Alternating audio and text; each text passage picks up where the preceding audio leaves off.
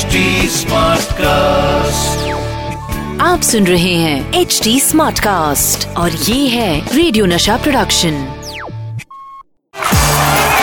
Nasha master strokes with Sandeep Patil फिर वही Oh, great shot. What a player he दीवानगी खास बात आपको मैं बताने वाला हूँ कि चिराग जो मेरा बड़ा बेटा है उसको मैं मसाई मारा में ले गया था, जब वो सिर्फ़ तीन महीने का था। लेकिन मेरा दूसरा बेटा प्रतीक, उसे तो मैंने दो महीने का होते ही ले गया था मसाई मारा। वो क्या कहानी है?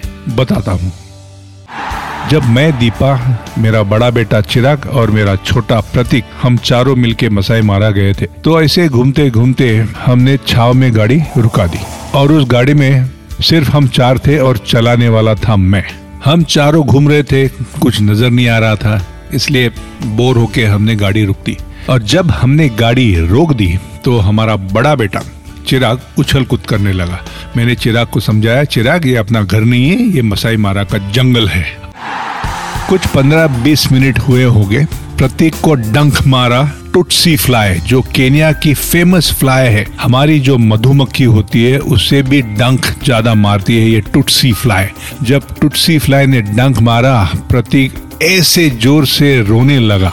मुझे लगता है कि प्रतीक का रोना शायद शेर को पसंद नहीं आया होगा। और पता नहीं, एक झाड़ के नीचे से एक नहीं, बल्कि पाँच शेर हमारे गाड़ी की तरफ़ आने लगे। मेरी पत्नी दीपा ने बहुत कोशिश की उसे समझाने की और उसे ठंडा करने की, लेकिन डंक तो डंक होता है और बेचारा प्रतीक सिर्फ़ दो महीने का था। उसका रोना बंद नहीं हुआ और शेरों का चलना नहीं बंद हुआ।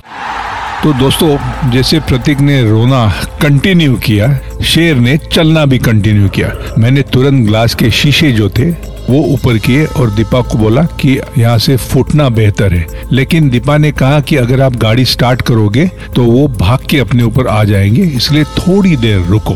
तो मैंने दीपा की बात मान ली और दो मिनट रुका। दो मिनट रुकने के बाद मैंने देखा एक शेर तो मेरे सामने से गाड़ी के ऊपर अपने पंजे रख के मेरे पास घूर रहा था और बाकी के जो चार शेर थे, वो प्रतीक को घूर रहे थे। मुझे समझ में नहीं आया क्या करूँ। गाड़ी स्टार्ट करूँ, गाड़ी आगे करूँ तो शेर खड़ा है। गाड़ी पीछे करूँ। अगर गाड़ी पीछे करूँ तो रिवर्स जाने के लिए जगह नहीं है। ऐसे सिचुएशन में हम फंस गए थे। इस सिचुएशन से कैसे बाहर निकले? बताता हूँ।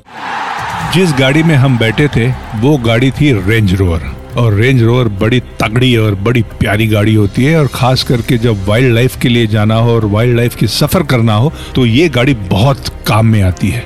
जब ऐसे सिचुएशन में हम फंस गए तो मैंने सोचा क्यों ना एक युक्ति की जाए। और मैंने वाइपर्स, गाड़ी के जो वाइपर्स होते हैं, उसे ऑन किया और जो स्प्रे होता है, जो पानी का स्प्रे होता है, वो भी ऑन किया। वाइपर के चलने से और पानी का स्प्रे आने से अचानक शेरों को लगा कि अरे, ये क्या हो रहा है? बारिश कहाँ से आ गया? और वो थोड़े हट गए। जैसे वो हट गए और सामने वाला शेर हट गया, मैंने झट करके गाड़ी शुरू की और फट करके हम निकल पड़े और हमारी जान छूट गई। उम्मीद करता हूँ कि ये मेरी कहानी आपको पसंद आई होगी। फिर मिलते हैं टाटा एंड बाय बाय आप सुन रहे हैं एच डी स्मार्ट कास्ट और ये था radio Nasha production H smart Smartcast.